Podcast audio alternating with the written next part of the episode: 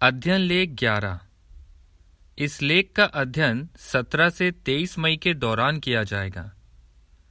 विषय मुश्किलों में आपको बाइबल से मिलेगी मदद। ये लेख रोमियो पंद्रह के चार पर आधारित है जहाँ लिखा है जो बातें पहले से लिखी गई थीं, वो इसलिए लिखी गईं कि हम उनसे सीखें और शास्त्र से हमें धीरज धरने में मदद मिले और हम दिलासा पाएँ ताकि हमारे पास आशा हो। गीत चौरानवे। यहोवा के वचन के लिए एहसानमंद लेख की एक झलक। बाइबल में कई लोगों के बारे में लिखा गया है। उनके बारे में पढ़ने से पता चलता है कि यहोवा अपने सेवकों से प्यार करता है। और मुश्किलों में उनकी मदद करता है।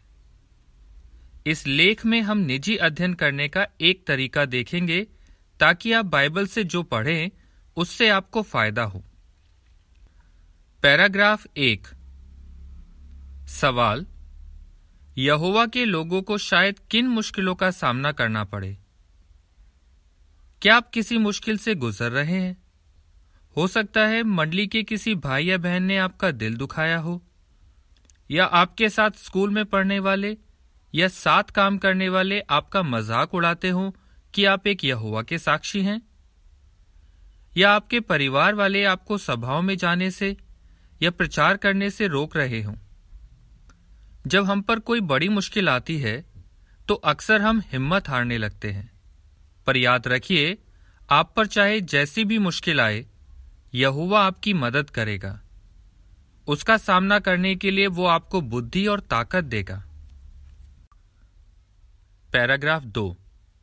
सवाल, रोमियो पंद्रह के चार के मुताबिक बाइबल पढ़ने से क्या फ़ायदा होगा? यहुआ ने बाइबल में ऐसे लोगों के बारे में लिखवाया है जिन्होंने मुश्किलों में धीरज धरा, लेकिन उसने उनके बारे में क्यों लिखवाया? ताकि हम उनसे सीख सकें। और यही बात उसने प्रेषित पॉलुस से भी लिखवाई।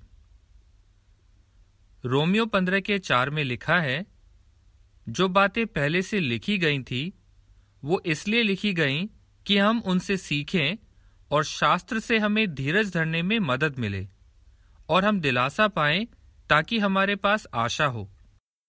इन लोगों के बारे में पढ़ने से हमें दिलासा मिलेगा और हमारा हौसला बढ़ेगा। लेकिन सिर्फ़ पढ़ना काफ़ी नहीं है। हम जो पढ़ते हैं उसका हमारी सोच और भावनाओं पर असर होना चाहिए। अगर आप किसी मुश्किल का सामना कर रहे हैं तो ये चार बातें आपकी मदद कर सकती हैं। एक, प्रार्थना कीजिए। दो, कल्पना कीजिए। तीन, मनन कीजिए। और चार, सीखी बातों को लागू कीजिए। इस लेख में हम चर्चा करेंगे कि आप ये कैसे कर सकते हैं। फुटनोट, इस लेख में निजी अध्ययन करने का बस एक तरीका बताया गया है। इसके और भी तरीके हैं, जो आपको यहोवा के साक्ष्यों के लिए खोजबीन गाइड में बाइबल विषय के नीचे दिए उपशीर्षक बाइबल को पढ़ना और उसे समझना में मिलेंगे। फुटनोट समाप्त। फिर हम जानेंगे कि इन चार बातों की मदद से आप राजा दाविद और प्रेषित पॉलुस की ज़िंदगी से क्या सीख सकते हैं। कुछ और जानकारी। किसी मुश्किल का सामना करते वक्त आप क्या कर सकते हैं? एक, प्रार्थना कीजिए। बाइबल पढ़ने से पहले यहोवा से मदद मांगिए कि आप जो पढ़ेंगे, उससे आपको फ़ायदा हो। दो, कल्पना कीजिए। जिस व्यक्ति के बारे में आप पढ़ रहे हैं, उसके बारे में कल्पना करने की कोशिश कीजिए। तीन, मनन कीजिए। पढ़ी गई बातों के बारे में ध्यान से सोचिए और समझिए कि उस जानकारी से आपको क्या फ़ायदा होगा। चार, सीखी बातों को लागू कीजिए। आप सही फैसले कर पाएँगे, आपको मन की शांति मिलेगी और आपका विश्वास मज़बूत होगा। वापस लेख पर। पैराग्राफ तीन। सवाल का, बाइबल पढ़ने से पहले आपको क्या करना चाहिए?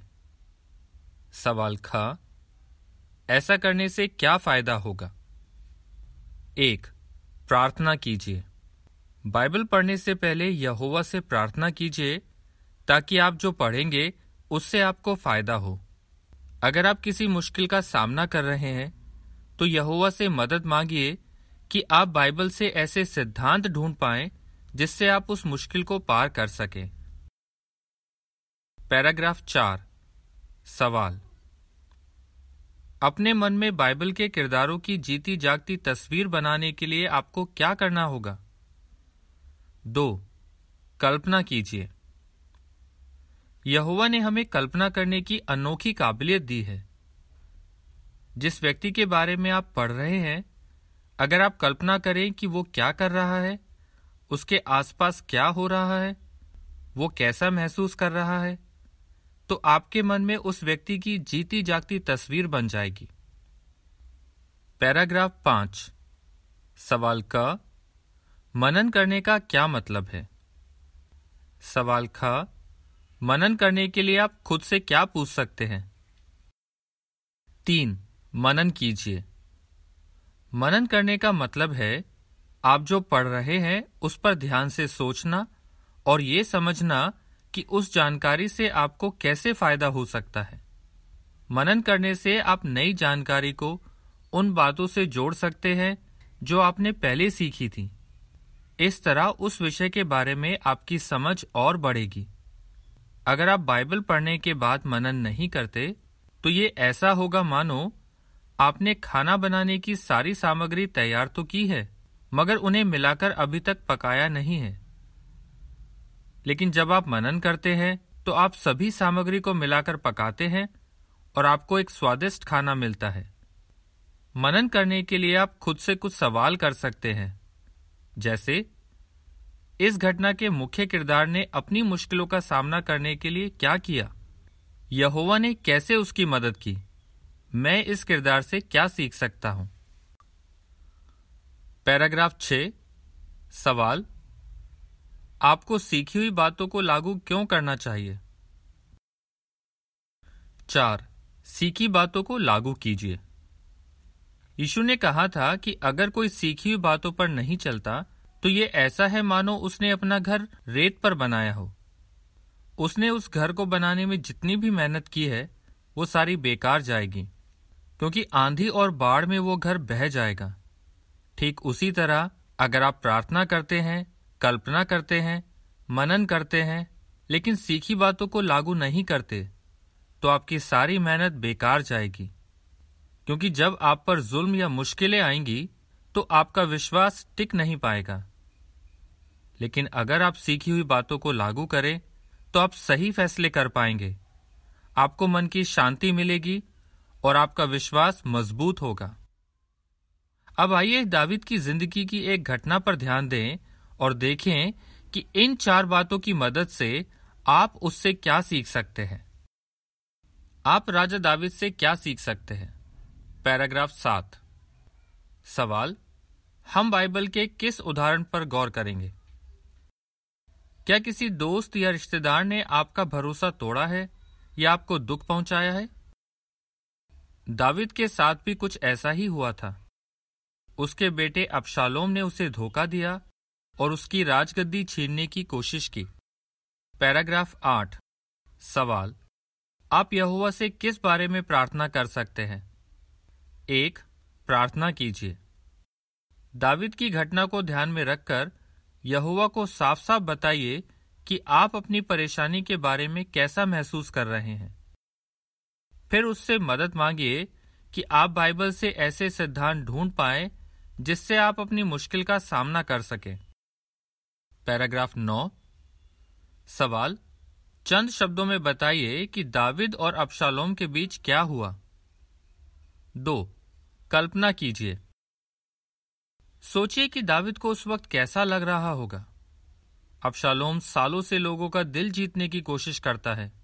फिर मौका देखकर वो पूरे इसराइल देश में अपने जासूस भेजता है ताकि लोग उसे अपना राजा माने। अबशालोम, दाविद के दोस्त और भरोसेमंद सलाहकार अहितोपेल को भी अपनी तरफ़ कर लेता है। फिर वो खुद को राजा घोषित करता है और दाविद को मार डालने की साजिश रचता है। दाविद उस वक्त बहुत बीमार था। दाविद को इस साजिश का पता चल जाता है और वो यरूशलेम से भाग जाता है। फिर अबशालोम की सेना और दाविद के लोगों के बीच लड़ाई होती है। अबशालोम की सेना हार जाती है और उसकी मौत हो जाती है। पैराग्राफ दस सवाल। राजा दाविद चाहता तो क्या कर सकता था? कल्पना कीजिए कि दाविद को कैसा लग रहा होगा। वो अपने बेटे अबशलोम से बहुत प्यार करता था और अपने दोस्त अहितोपेल पर बहुत भरोसा करता था।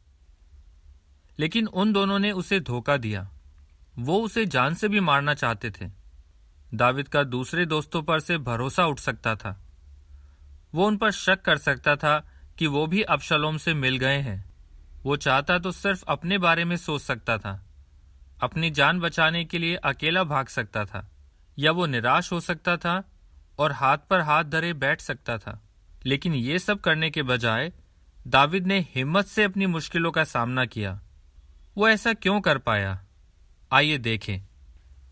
पैराग्राफ 11 सवाल, दाविद ने अपनी मुश्किल का सामना कैसे किया? तीन। मनन कीजिए। इस बारे में सोचिए। दाविद ने अपनी मुश्किलों का सामना करने के लिए क्या किया? दाविद घबराया नहीं और उसने जल्दबाजी में कोई फैसला नहीं लिया। ना ही उसने डर के मारे हार मान ली। इसके बजाय, उसने यहोवा से मदद मांगी। उसने अपने दोस्तों से भी मदद ली। और उसने जो सोचा था, उसके मुताबिक तुरंत कदम उठाया। हालाँकि दाविद बहुत दुखी था लेकिन वो कड़वाहट से नहीं भरा। वो यहोवा और अपने दोस्तों पर भरोसा करता रहा। पैराग्राफ बारह। सवाल, यहोवा ने दाविद की किस तरह मदद की? यहोवा ने दाविद की कैसे मदद की? अगर आप थोड़ा खोजबीन करेंगे तो आपको पता चलेगा कि यहोवा ने इस मुश्किल को सहने में दाविद को हिम्मत दी। उसने दाविद के फैसलों पर भी आशीष दी। और जब दाविद के आदमी उसकी रक्षा करने के लिए अबशलोम की सेना से लड़ रहे थे तो यहोवा ने उनका साथ दिया। पैराग्राफ तेरह। सवाल। अगर कोई आपको बहुत दुख पहुंचाता है तो आप दाविद की तरह क्या कर सकते हैं? मत्ती अट्ठारह का पंद्रह से सत्रह। चार, सीखी बातों को लागू कीजिए। खुद से पूछिए, अगर कोई मुझे दुख पहुंचाता है तो मैं दाविद की तरह क्या कर सकता हूँ? तुरंत कदम उठाइए। ज़रूरत पड़े तो यीशु ने मत्ती अट्ठारह में जो सलाह दी थी, उसे मानिए। मत्ती अट्ठारह के पंद्रह से सत्रह में लिखा है, अगर तेरा भाई कोई पाप करता है तो जा और उससे अकेले में बात कर और उसकी गलती उसे बता। अगर वो तेरी सुने तो तूने अपने भाई को पा लिया है। लेकिन अगर वो तेरी नहीं सुनता तो अपने साथ एक या दो लोगों को ले जाकर उससे बात कर, ताकि हर मामले की सच्चाई दो या तीन गवाहों के बयान से साबित हो। अगर वो उनकी नहीं सुनता तो मंडली को बता। और अगर वो मंडली की भी नहीं सुनता तो वो तेरे लिए गैर यहूदी या कर वसूलने वाले जैसा ठहरे।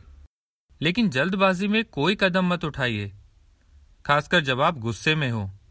ठंडे दिमाग से काम लीजिए और यहोवा से मदद मांगिए। अपने भाइयों पर भरोसा करते रहिए और उनकी मदद लीजिए। सबसे बढ़कर, बाइबल से यहुआ जो सलाह देता है, उसे मानिए। आप पोलूस से क्या सीख सकते हैं? पैराग्राफ चौदह। सवाल, किन हालात में आपको दूसरा तिमुथियस एक के बारह से सोलह, चार के छह से ग्यारह और सत्रह से बाईस से हौसला मिल सकता है? क्या आपके परिवार वाले आपका विरोध कर रहे हैं? या आप ऐसे देश में रहते हैं जहाँ हमारे काम पर पाबंदी लगी है, या वो पूरी तरह से बंद है? अगर ऐसा है तो पॉलुस ने दूसरा तिमुथियस एक के बारह से सोलह और चार के छह से ग्यारह और सत्रह से बाईस में जो बातें लिखी हैं, उन्हें पढ़कर आपका हौसला बढ़ेगा। पोलुस ने ये बातें तब लिखी जब वो जेल में था।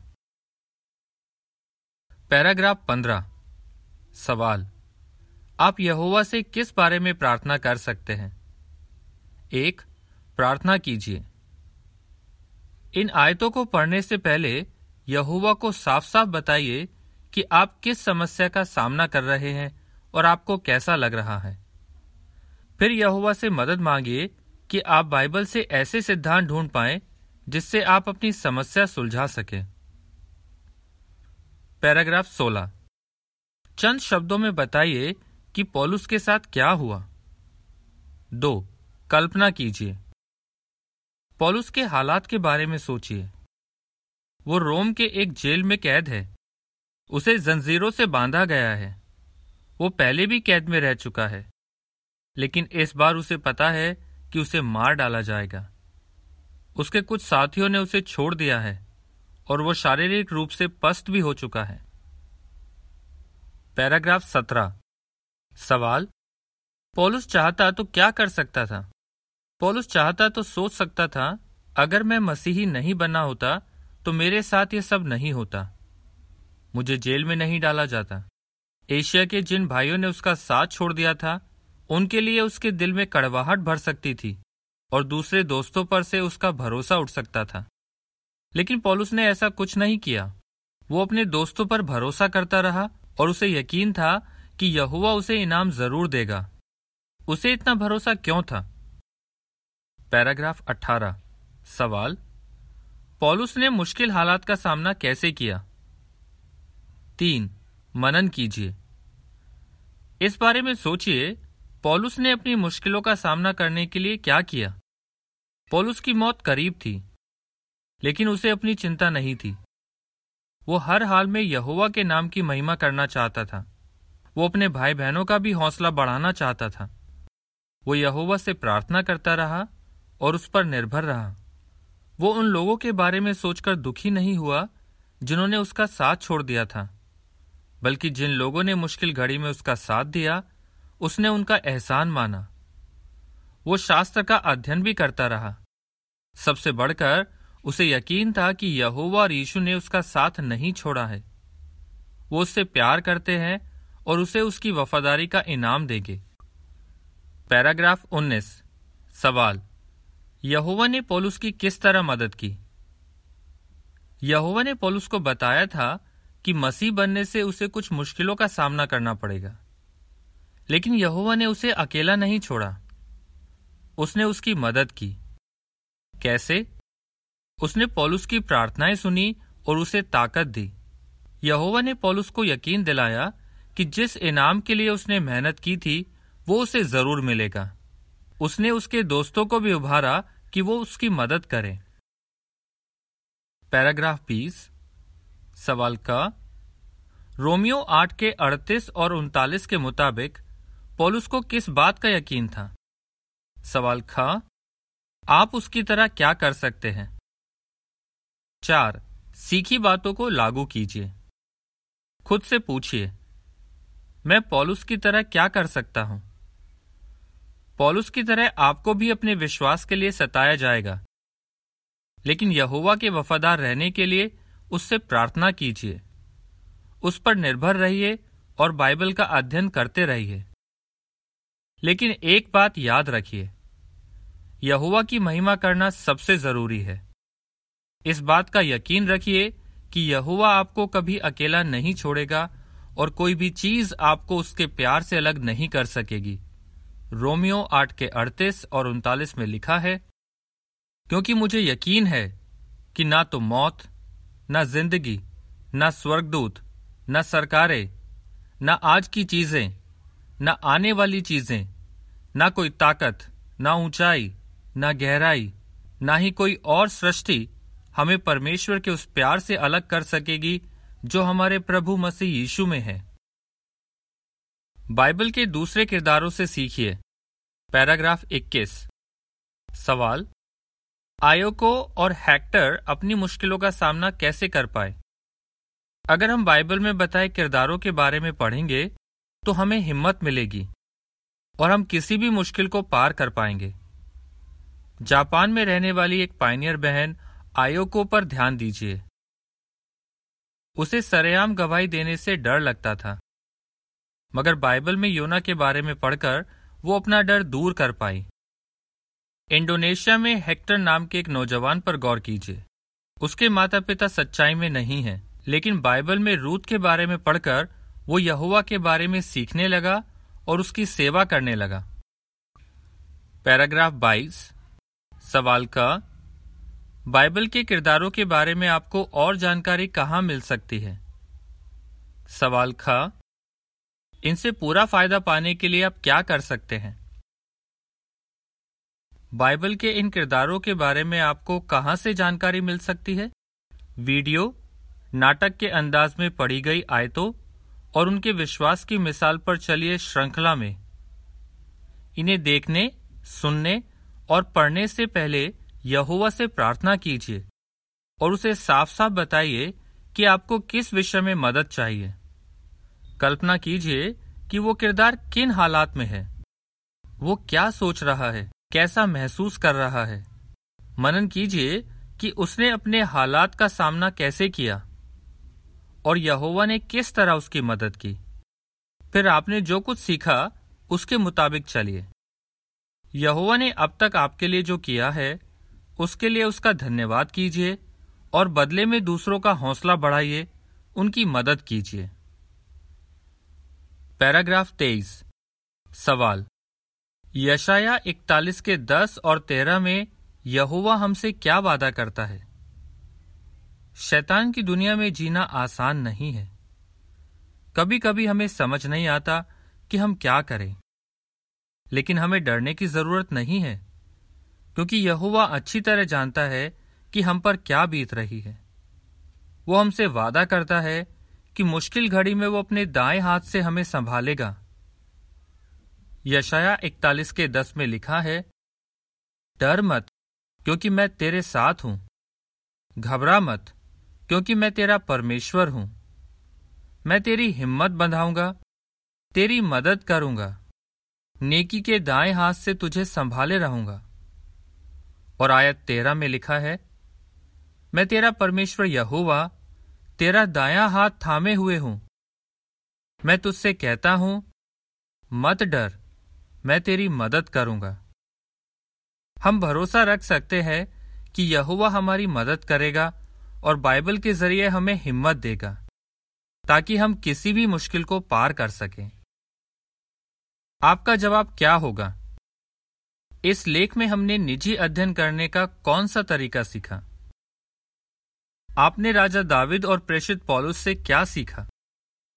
आप बाइबल के किस किरदार के बारे में और अच्छी तरह अध्ययन करना चाहेंगे? गीत छियानवे या की पवित्र किताब, एक खजाना। लेख समाप्त।